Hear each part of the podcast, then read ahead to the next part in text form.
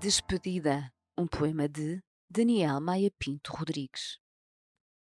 Amanhece e no espreguiçar dos olhos absorvo a tontura do novo dia.